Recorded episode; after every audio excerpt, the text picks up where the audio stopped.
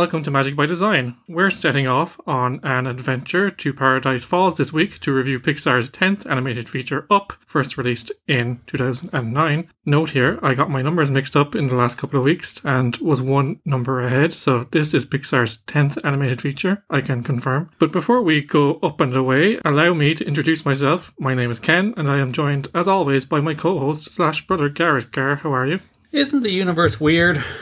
Totally bonkers. Because as we record this, last night we watched Up, and as we record this, literally two hours ago, it was announced that Ed Asner died. And it's so strange, and this is one of the things that makes me feel like the world is a simulation, Hmm. because that's such a weird coincidence. If we never started this podcast, would Ed Asner still be alive? Did we kill Ed Asner? I think we might have. Now, granted, he was 91, so maybe Father Time killed Ed Asner, but Very, very strange, though. That's like literally. And usually we record the podcast earlier in the afternoon as well, so it's even a weird thing that we're doing a little later in the evening. Because typically we would have recorded the podcast before the news came out that he had passed away. But because we're doing a little birthday celebration for our dad, it's later in the afternoon or into the evening, and then the news broke. What a weird set of coinkydinks. yeah. The thing is, as well, I specifically looked up Ed Asner to see if he was still alive because I know they're doing an Up television show on Disney Plus centered around Doug, and I'm like, is it still Ed Asner doing the voice? And it was. And it's like, oh, Ed Asner's still around. Fair play to him, 91. Died the next day. Very odd. So strange. And yeah, at least, like, I assume they've recorded all his lines for that TV show, so they will still have his voice on that TV show. But And if they do a second season, they'll just get someone that sounds exactly like him because that's how Disney work. yeah, because I was watching Marvel's What If, where they have the vast majority of the people back, but not all of them. So it's like a fun game of like, obviously you know it's not Scarlett Johansson, Right. based on their her relationship with Disney. But like Robert Downey Jr. is not back, uh, Chris Evans isn't back, so they have sound alikes for some of those people. Um, there's a character that's revealed at the end of the third episode that I guess is technically kind of a spoiler that I won't say. But also, she's not voiced by the actress who plays her. It's fun to play that little game of like, who's a sound alike and who's the actor. Anyway, rest in peace to Ed Asner. We'll dedicate this podcast to him Yeah, appropriately. he is up.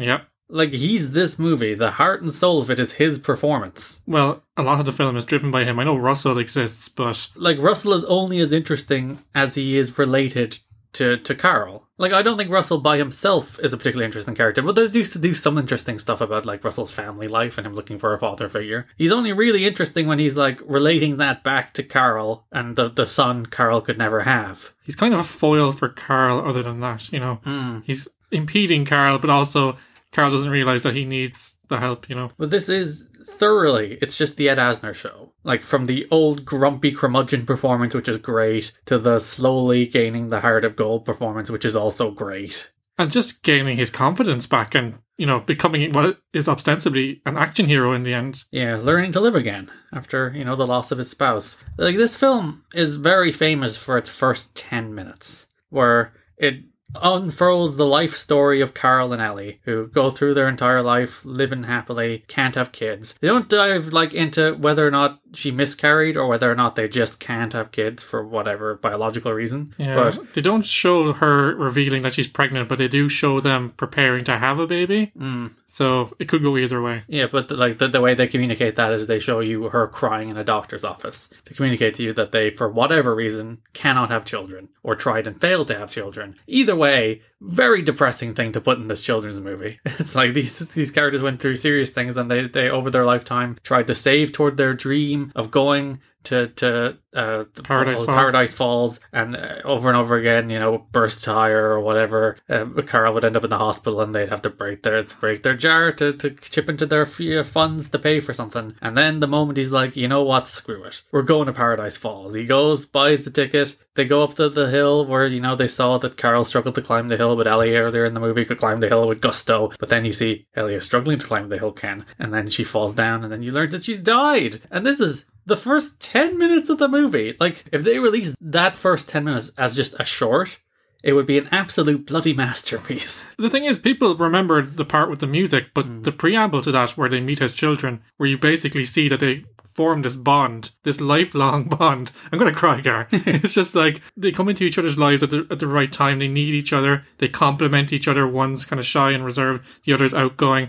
Oh my god, I'm, get- I'm getting teary even thinking about it. It's just a perfect piece of filmmaking. I've taken very few notes in this movie. Yeah, me too. It's just it's, because I, I didn't want to overshadow this podcast talking too much about the facts. We'll go into some of it, but the story and the themes and the characters really drive this one. Like I think I think it was Tarzan we identified as just like Disney firing on all cylinders. Yeah. It's like all the things that Disney does well, they're doing well. And they're not necessarily doing anything new, but everything they're doing is just laser refined perfection for the Disney formula. And I feel very similar about Up. Like Yeah. there's very little in Up that really pushes the boundaries of what Pixar are doing, even relative to WALL-E, which is I think a film that did really push the boundaries of what Pixar is doing. Yeah. But it's just everything Pixar does well, from the music to the story to the visuals to the characters to the off the wall ideas to fulfill filling out this world and thinking about well, what would a house flown by balloons actually? How would that work? How would that operate? All of that is just Pixar. Perfectly refined, perfectly pared down to everything they need in this movie. It's not bloated. Movie's an hour and a half. Perfect length. Ah, oh, it, it is just. It's not Pixar's best film, but it's probably their most refined. It's very interesting though because there's a lot of fantastical elements like the mythical bird. Dog. There's there's the Many talking dogs. many talking dogs. There's the flying house. There's the fact that they basically carry the house like a balloon, which is an allegory for Carl and Ellie's life. literally carrying the weight of his dead wife on his back But, until uh, he can finally let it go. Exactly, but at the core of it is Carl and his struggling with grief and coming to terms with it and missing Ellie and you know realizing that there's life beyond that and maybe he needs to help Russell because Russell is crying out for help this entire movie. Or can. Does Russell need to help him? Yeah, so they help each other. In a lot of ways, it's like when Carl and Ellie met, they needed each other, and when Russell and Carl met, they needed each other. But it's interesting that a film that's so fantastical is grounded by these really, I don't want to say grim, but really adult themes. Reminds me a lot of Lilo and Stitch. Again, a film about aliens and all that, but really at its core, it's about kid dealing with the loss of her parents. Whereas this film is about, you know, talking dogs and zeppelins and, and myth- mythical creatures in the jungle. At its core, it's about a dude dealing with the loss of his wife.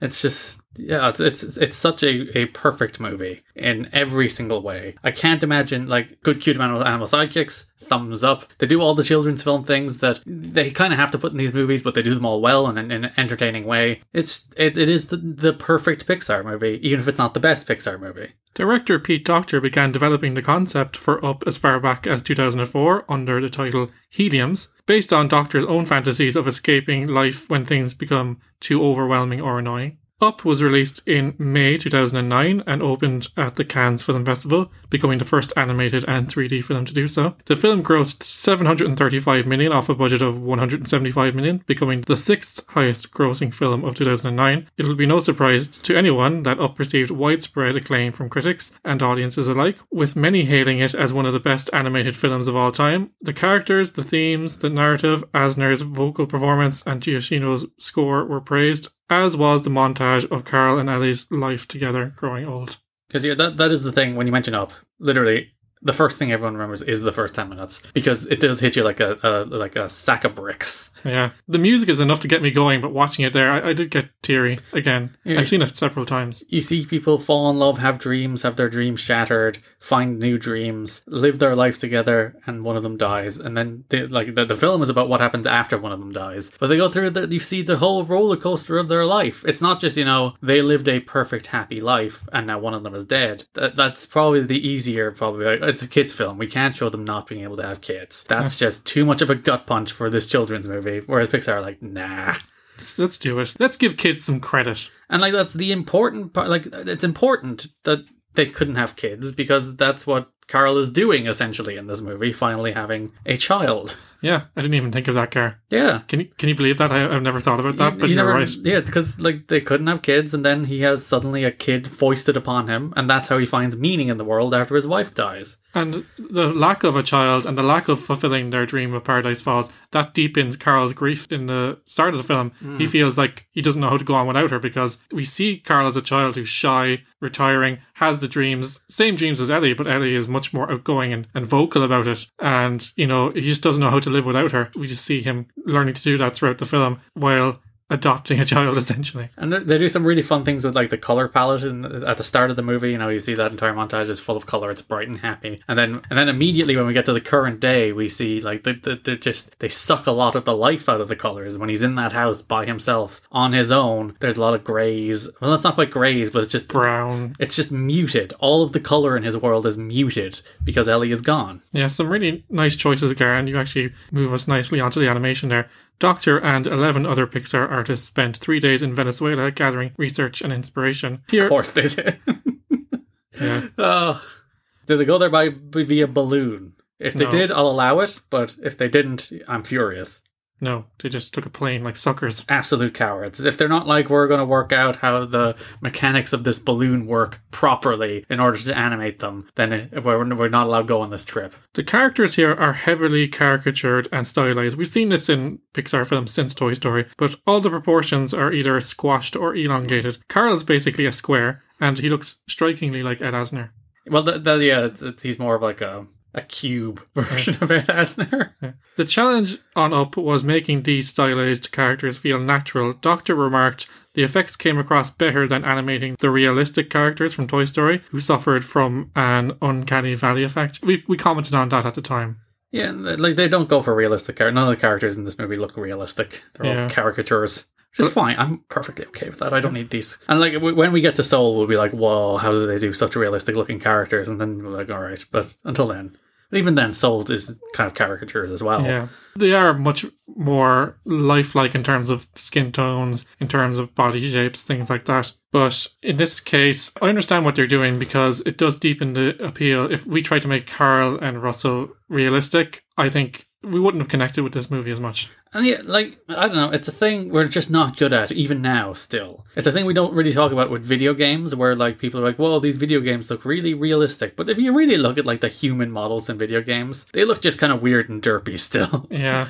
Uh, and we just can't get it right. And it's weird how we just, uh, we identify more with these characters than humans. Isn't that strange? Yeah, and you can do more fantastical and interesting things with these weird looking square characters as opposed to actual people. Another interesting note here, Garrett. To animate old people, Pixar animators would study their own parents or grandparents and also watched footage of the Senior Olympics, which I did not know was a thing, but I now need to look up. All right, mom, sit down. I need to look at your face for a good two hours in order to know where the wrinkles go. The directors had various rules for Carl's movements. He could not turn his head more than 15 or 20 degrees without turning his torso as well, nor could he raise his arms very high. However, they wanted him to grow more flexible near the end of the film, transforming into an action hero because he does go full Arnie in the end. Yeah, it's interesting if you actually watch how they animate him, because at the very end of the movie, there's a scene where he's literally chasing his floating away house across the top of a blimp in Yeah. the middle of the air. And you can see they still have him run in a way that's like he's still an old man. Yeah. And like, even though they have him doing all that action hero stuff, he still kind of runs like an old man. Yeah. Even when he's chasing that house off the side of a blimp, he, he's not like sprinting to catch it. He's still kind of like doing the old man waddle because he needs to walk with a cane otherwise.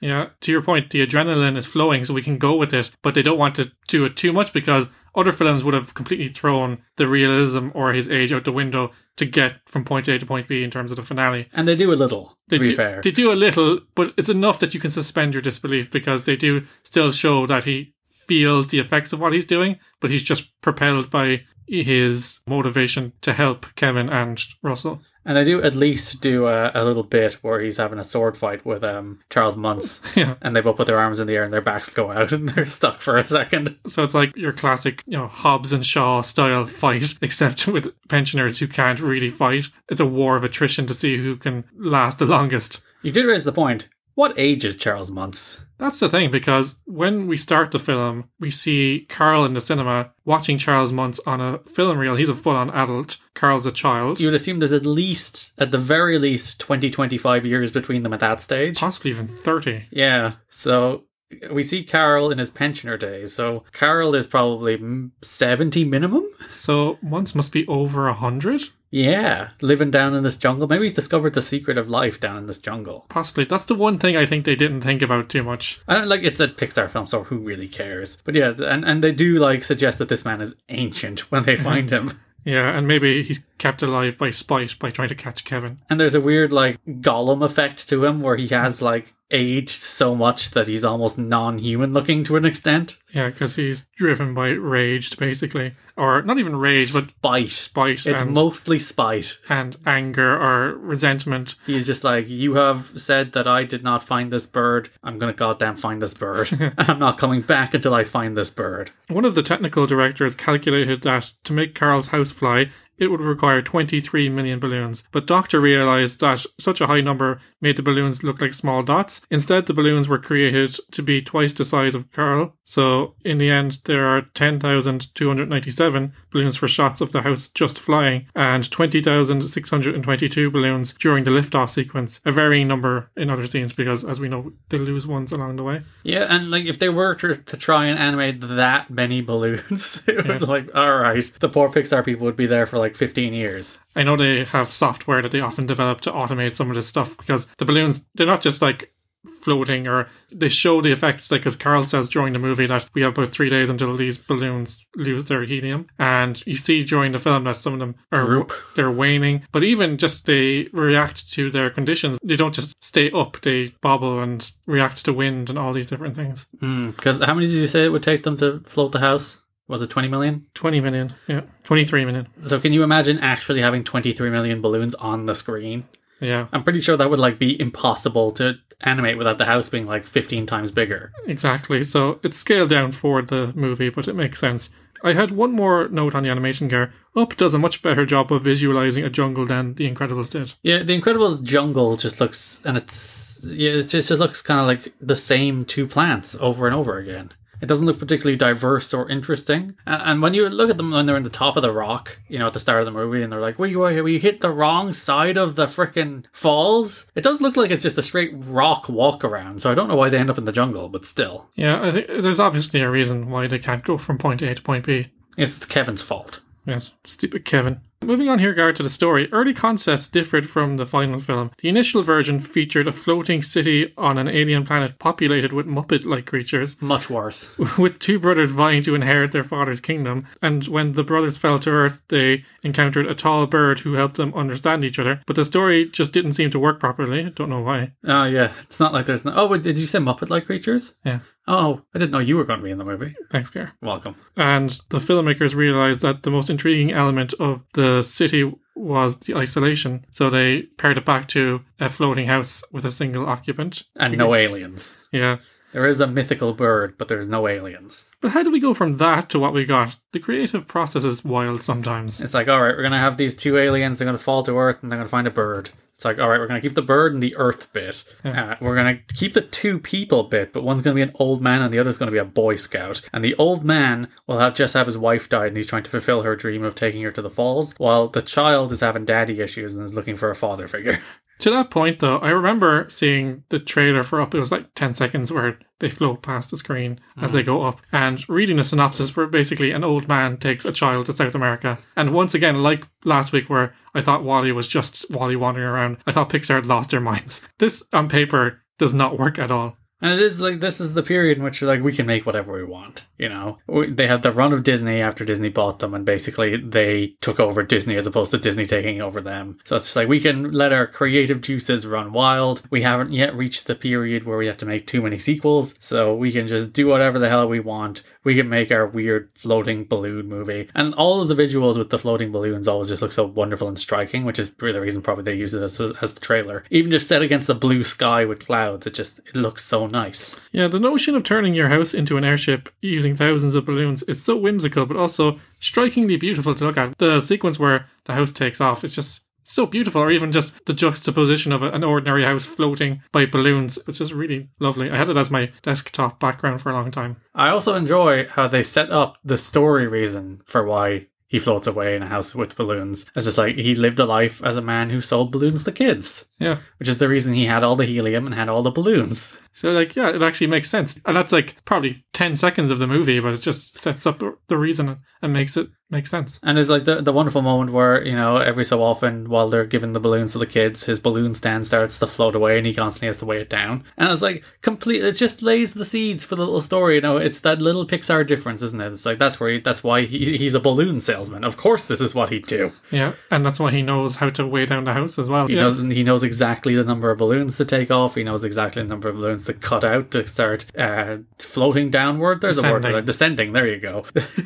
and yeah, it's just, it is that little Pixar difference that they just add in those little touches. Up is also notable, Gar, because Russell is the first Asian lead character in a Pixar movie. About time. We don't see that much representation at that time, so Yeah, these Pixar movies are either very white or animals. So so you know, and that not really animals, more bugs. And you don't want to pat them on the back because it's only right that we should see different characters represented on screen. But at the same time, Russell could have been any ethnicity, so it is somewhat of a positive step forward. Yeah.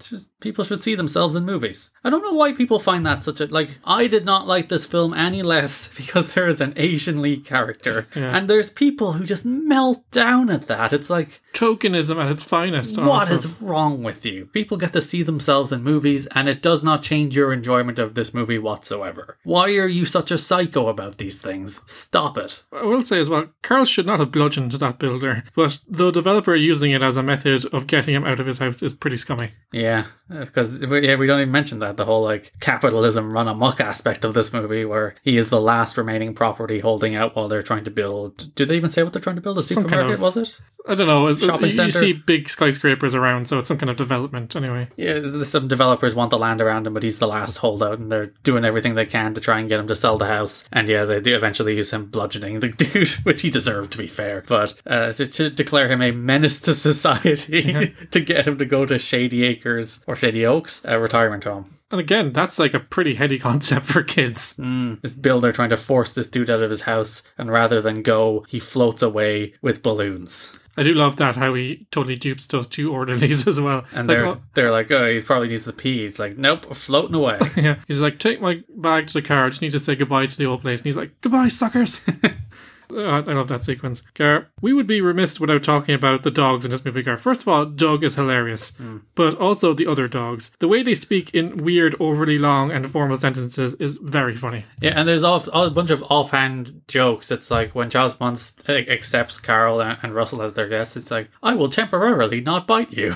You will be the fool because I will be the victor. And it's just all these weird sentences. Like, They're so weirdly formal and like deadpan. It's the deadpan delivery that makes it good. yeah. Because um, it's obviously it's a robot translating the dog, so there's no like emotional inflection on their voice. Yeah. It's just like, you are my master. I love you. they, they add a lot of comedy. It's the thing that's put in for the kids. It's always Yeah. the thing. It's like, all right, so we have this movie about this dude dealing with grief, and the, the kid is trying to find like a replacement for his dad after his dad got divorced and then started paying less attention to him. So that's pretty heavy. Let's put some cool, funny talking dogs in for the kids. And we have that bit of the film where Alpha has a broken translator, so he talks with a high pitched voice. All very good stuff, but it's a great source of comedy. And then you see them serving them in the ship as well, like opening bottles of champagne and cooking. It's, it's very funny. spilling it all over the place and then fighting over the hot dog. It's it, that's they're dogs. That's that, that is the best bit. It's like this dude has been living in South America for literal like Decades. decades looking for this bird. Which, by the way, the bird apparently not that hard to find based on Carolyn Russell's experience. Yeah. They found the bird within like.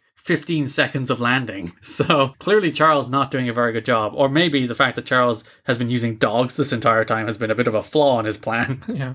His army of dogs are clearly just not very good at finding this bird. But he is decrepitly old, so he can't really go out and look for it himself anymore. Yeah. So, but yeah, it's, it's all it's funny. That's why it works because it's actually funny. Speaking of Charles Muntz, as a villain, Gar, he's, he's up there in terms of Pixar villains anyway, because his story arc is interesting. He starts off as a, a hero as such. Mm-hmm. You know, his intentions are noble, but then he's embarrassed and discredited, and he becomes bitter and twisted over time. But he, even when we get to the period where he's like the full-on villain and he turns on Carol, it's not out of like some master plan. It's just like a deep-rooted sense of paranoia that people are still trying to fool him or deceive him or make him look an idiot. So everybody, he doesn't trust anybody anymore. He doesn't trust the world. He has turned his back on the world until he finds this goddamn bird, and then people give him the respect he deserves. And everyone's out to get him. Everyone's out to try and stop him from getting his bird. And like he he doesn't callous stuff. He lights the house on fire. He basically tries to kill Russell. And like there, during that dinner sequence, he suggests that these are not the first people he has killed. Yeah, they've all come and he's struck them all down. He has fed them to his army of dogs. But Garrett, it all leads to the very first Pixar villain plummet to their doom. Was there uh, Zurg did plummet in Toy Story 2? Yeah, I don't really count that as a toy, but like And even that, the bit is that he's plummeting to his doom. exactly. But this is the first actual character to plummet to his doom. And Zurg survives, as we see, because he's playing catch with Buzz afterwards. Yeah, but once like literally he didn't even think he was just like, I need to pursue this bird and then he just plummets to his doom. And uh, in fairness, he could survive, but he's also old, so he probably turned to dust on impact. Yeah, my favorite part is when he ties Russell to a chair and is about to drop him out of the back of the blimp.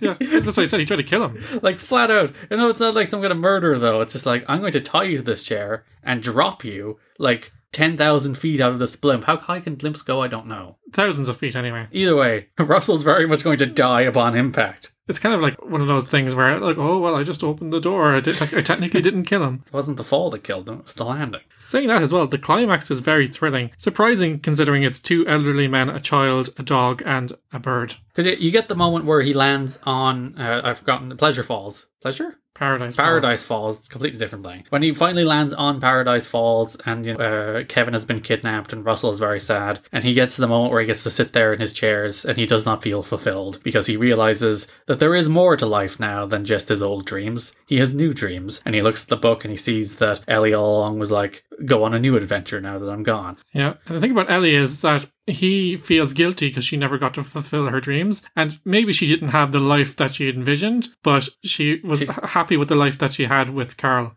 Yeah, but like everything after that sequence where he like as you said goes full on action hero, dumps everything out of the house and turns it into a full on like plane basically. Yeah, and like you know, there's people dangling out of the the airship, and you know, there's fighting, and like there's a lot of peril there, and it, it really does result in a thrilling climax, and you know, they win the day in the end, Yeah, and it would be remiss of us not to point out the score.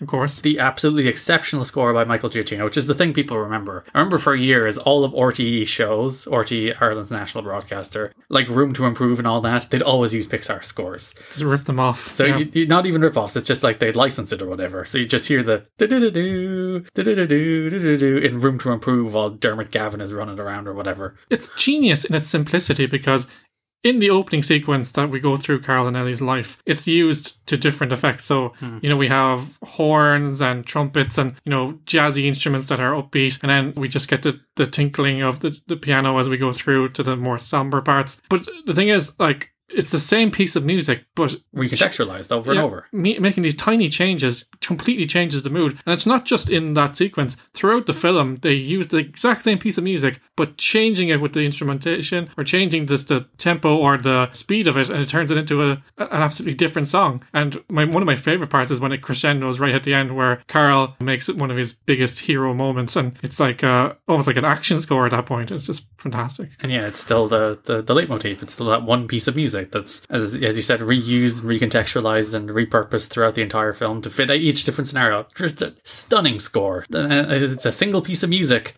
and wonderful work. Great, great stuff. a single piece of music and like if you think about it probably only like if you take the, like the clip before it repeats probably like 10 seconds maybe but it's Well, that's about a minute of music, I'd say. yeah That, but then, as it said, it's repurposed and changed to fit every single point of this movie, which is good. Thumbs up. Great stuff. It works every hmm. single time. As you mentioned, the scene where he's going like full on action here when he's flying through the air, and they they have this big upbeat and, and like propulsive version of the theme song versus the version you heard like very early in the movie when Ellie died, when it's really scaled back, really slowed down to just the piano track. Just wonderful. Just the score in this film. It's probably it does so much of the heavy lifting that the Ed Asner performance are, are the two things that do the heavy lifting of the movie, and they do it with aplomb. up we mentioned all these elements that that bring up to a level that while not being the best pixar film make it a, a prime example of pixar firing on all cylinders so this was recognized by critics and audiences up is the first pixar film and only the second animated film to be nominated for best picture at the academy awards First 3D animated film, to be too?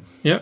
Under new rules that expanded nominations in the category. I think that's reductive though, because I think Up forced itself into the conversation. Yeah, and I think it started with WALL-E that they were like, you've got to start nominating these movies. Like, these are not just children's movies. You cannot dismiss these movies as this side category anymore. These are worthy of being in contention for Best Picture, which, again, as we mentioned, not unprecedented because it happened with Beauty and the Beast, but again, it didn't happen in the 20 years since Beauty and the Beast, or well, 18 or whatever it was. Uh, so it was not a thing that happened regularly. It would happen again the next year with Toy Story. But it's just recognizing this as an art form rather than a children's diversion. Yeah, it's it's putting it on the, the standing that it should be along with every other movie that's released. This is not a great animated movie. This is a great movie. The thing is, the characters look ridiculous because they are exaggerations of human beings, but I have such a deep affinity for them that throughout the film, you want to see them succeed even when Carl's being a bit of a jerk. And the peril at the end, I actually was holding my breath for, I, have seen this film before, but it does make you really want to see them succeed and don't want them to come to any harm. And like Carl's, the, the look of Carl tells you about Carl. You know, he is short, he's stuffy, he's pent in. It makes you feel like a grumpy, curmudgeonly, stuffed up character, so that when he obviously he performs like that, it all makes cohesive sense. Like it's not just we made him look like this because we thought it was funny. It's that we made him look with, like this because it fits who he is. And the thing is, he was elderly when Ellie died, but he's more hunched over after she died. He's more, you know, withdrawn. So we see the experiences inform how the character carries himself. Overall, the film was nominated for five Oscars, including Best Animated Feature, which it won. Again, like WALL-E last week, handily. Hmm. Not even a contest. Let me check what else was in contention that year. See what it beat. It also won Best Original Score, the first Pixar film to do so. Come oh, on. so thoroughly deserved in every single regard imaginable. You know, as I said, it seems simple in theory, but in execution, it's absolutely masterful. This is also the first Pixar film to be released in 3D. I did see it in 3D. There was only a few set pieces, but it did really enhance the ending and the scene where Carl unleashes the balloons and takes off for Paradise Falls. Much easier to do these kind of things in animation, though, you know, having good 3D effects because it's made in 3D in the first place. I imagine the balloons look good in 3D. It did. You know, the shot as the, the house is rising, we see the balloons from above, like they were coming towards my face, and it was amazing. Uh, up, by the way, beat Coraline, Fantastic Mr. Fox, Princess and the Frog, and The Secret of Kells. Good a, year. A strong field, Yeah, competitive year. but well deserved. It's still the winner by a mile. Yeah, landslide. It's as I said, it's not the best Pixar movie. I still think that's WALL-E, but it is like as I said, the perfect refined version of everything they do. Even like the final closing beat where they cut back to the falls and you see sitting on the top of the falls is the house, Yeah. and Ellie will live forever until the house rots. I suppose under Yeah. like weather damage, but he, she will live forever where she always dreamed of living. Or even when Carl dumps all his stuff to go and save Russell, the armchairs are side by side on the falls. Yeah. So I wonder, did the house when it fell crush the armchairs? Who knows? But like, he fulfilled his promise to her, but also fulfilled the promise to himself. And and fulfilled the pro- final promise to her, which is go on another adventure. Your life's not over without me. yeah, There's a whole new chapter coming. And we see that afterwards with Russell, and we'll see that in the TV show as well. Apparently, it's short subject, so there'll be like probably six, seven, ten, maybe fifteen minute episodes.